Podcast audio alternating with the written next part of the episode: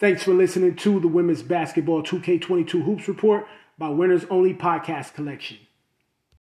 Trailing 30 to 29 at the start of the fourth, UCF went on a 25-14 run on the road to avoid an upset loss to Houston in a 54-44 win.